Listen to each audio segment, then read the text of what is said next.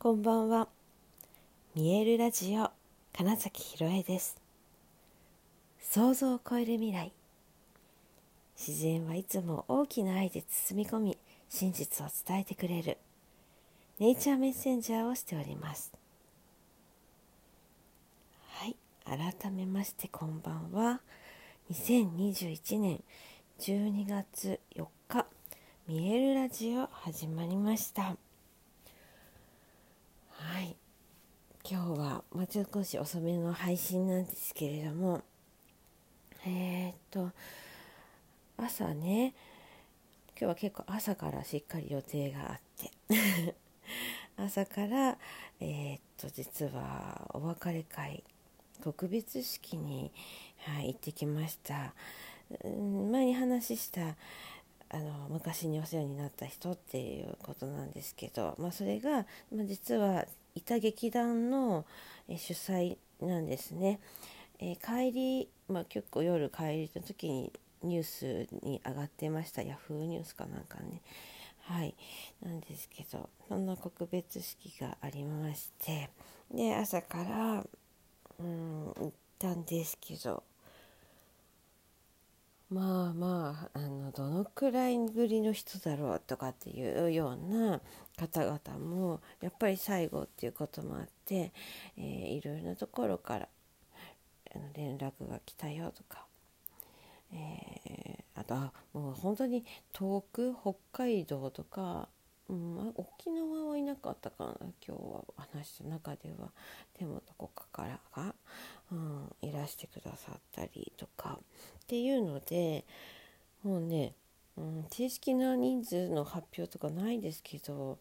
多分200人とかいたんじゃないかな。あの会場のある場所のなんか会場部屋というか以外に、まあ、中庭みたいのがあるんですけどもうそこがねこういっぱいになるくらいの人がいてうんすごいなって単純に思いました。これだけの人が最後お別れの時に集まってるってどれだけ慕われてたんだろう、えー、どれだけの人が、うん、彼にお世話になった何かいただいた本当にありがたいなと思って、えー、ここにいるんだろうって思ってった時にその人の最後って、うん、あこういうふうにしてその人が浮き彫りになってくるんだみたいなのを、うん、とても感じたお別れ会で。で私自身がもう本当にうん下手すると20年ぶりぐらいだねもうそのくらいの人とかにも会えたりするしあともちろんその劇団時代だったり、えー、っと大学の時のサークル時代の方々とかとも、うん、ななんていうのあのそうそうそうそう今ふと思ったのがやっぱりそのコロナのでは前の段階だから2年くらい前とかだったら誰かのお芝居舞台の公演があるよって言って、まあ、見に行くと誰かしらに会っていたみたいなことが多かったですね今以上にね。うん、でそうやってえ定期的にというか不定期だけどある程度定期的に、えーと、舞台を見に行くっていう機会があると誰かには会うっていうことでなんかね今日の感覚はなんかすごい久しぶりみたいなのが少なかったんですよね。だしあとやっぱり、うんと、もうあの人しばらく遠く行っちゃったから会えないねみたいに勝手に、えーと、なかなか会えない人ということにして、うん、連絡連絡先を知ることさえしなかったことも多かったんじゃないかなとかって言って自分自身がどうやって人と関わっているのかっていうのが、うん、最後にすごく本人じゃなくて周りが見てわかるんだなって思いましたしそれをね、まあ、見ること体験することができたしでまあそうそうそう。でもうもう本当に10年以上ぶりじゃないっていう後輩がねあのこのラジオ聞いてますって言ったんです。私うわ久しぶりだねみたいなもうそのね二言目ぐらいに「俺ラジオ聞いてるんですよ」って「ひろしさんのラジオ聞いてるんですよ」って、えー、言ったんですね。で私は「え？っ?」って「え本当ありがとう」って言ったけど「えどっかで本当かな?」みたいのがあるわけですよ。そしたらなんかねいやすごい暗いんだよね。とか言って周りの人に説明してて。であのでも本当に寝る前に聞くんだったらあのくらいのトーンがいいとは思うんだよね。ってフォローをしてくれてましたけど。はい。まあでもそのくらいえーとあ明確な感想というかそれが他にもまあいくつか言ってくれてたんですけど、ね、あの聞いてないとそれ出ないなっていうコメントをいくつかもらった時にあ本当なんだと思って。はい。であだから本当にあありがたいなって思った瞬間ですし、えー、っとまさかそこだから今日そのもう 10, 10年ぶりくらいに会わなかったらそんなね その子が、えー、っとこれを聞いてくれてるなんてことは知らずに多分終わったわけなんですけど わざわざね話をしてくれたっていうことが、まあ、すごくありがたかったし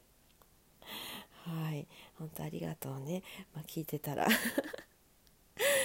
はい、でそうそう暗いわけでは多分そんなないんですけど静かになるべく静かに話そうとしてるんですね。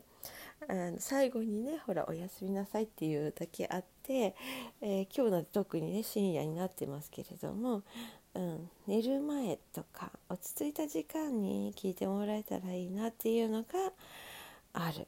で、えー、私自身が夜中に、えー、どこかで喋ってるっていうのもあってあの、そうですねある程度一定のトーンという大きさをキープしようという意識はすごいあります。はい、でそれがうーんと、まあ、よく聞こうとしてる人には伝わってるんだなって、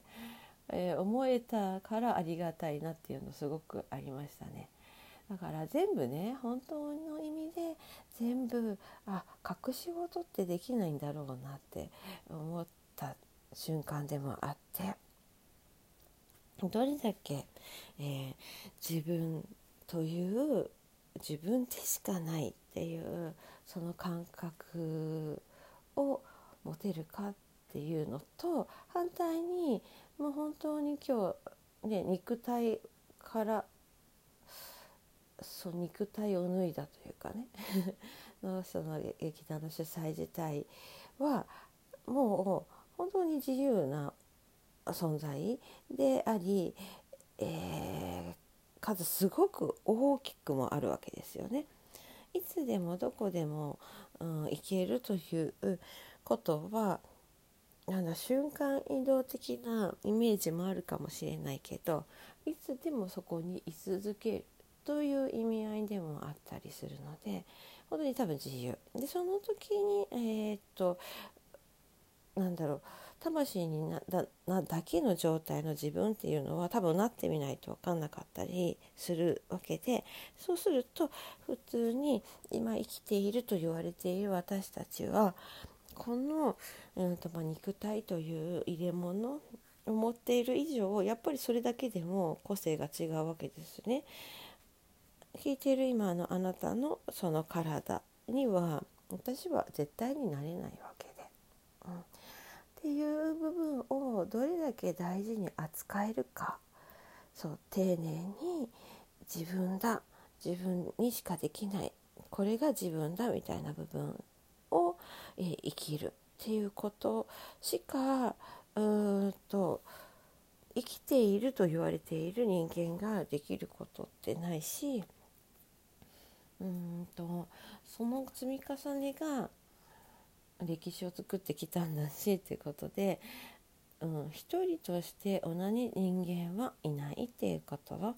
でいつか絶対死ぬんだから本当に自分という自分らしいというか自分でしかないよっていう部分をでどれだけ丁寧にできるかっていうこと。でそれが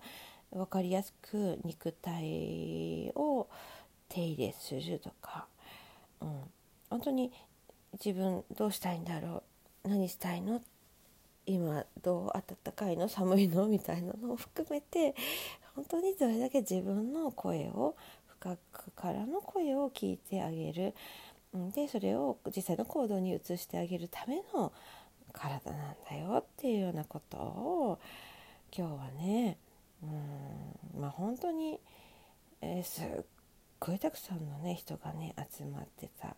そのお別れ会に参加して、えー、いろいろと感じたことを話してみました。もう、その人がいなければ出会わなかったたくさんの人々に会えたこと本当にありがたいなと思っています。うん、いやきっとね魂同士でねまた会えるしいつでもそこにいてくれるってことを思っています。ありがとうございます。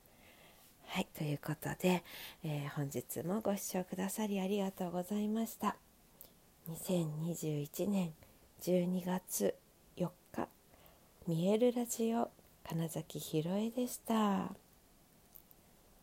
おやすみなさい。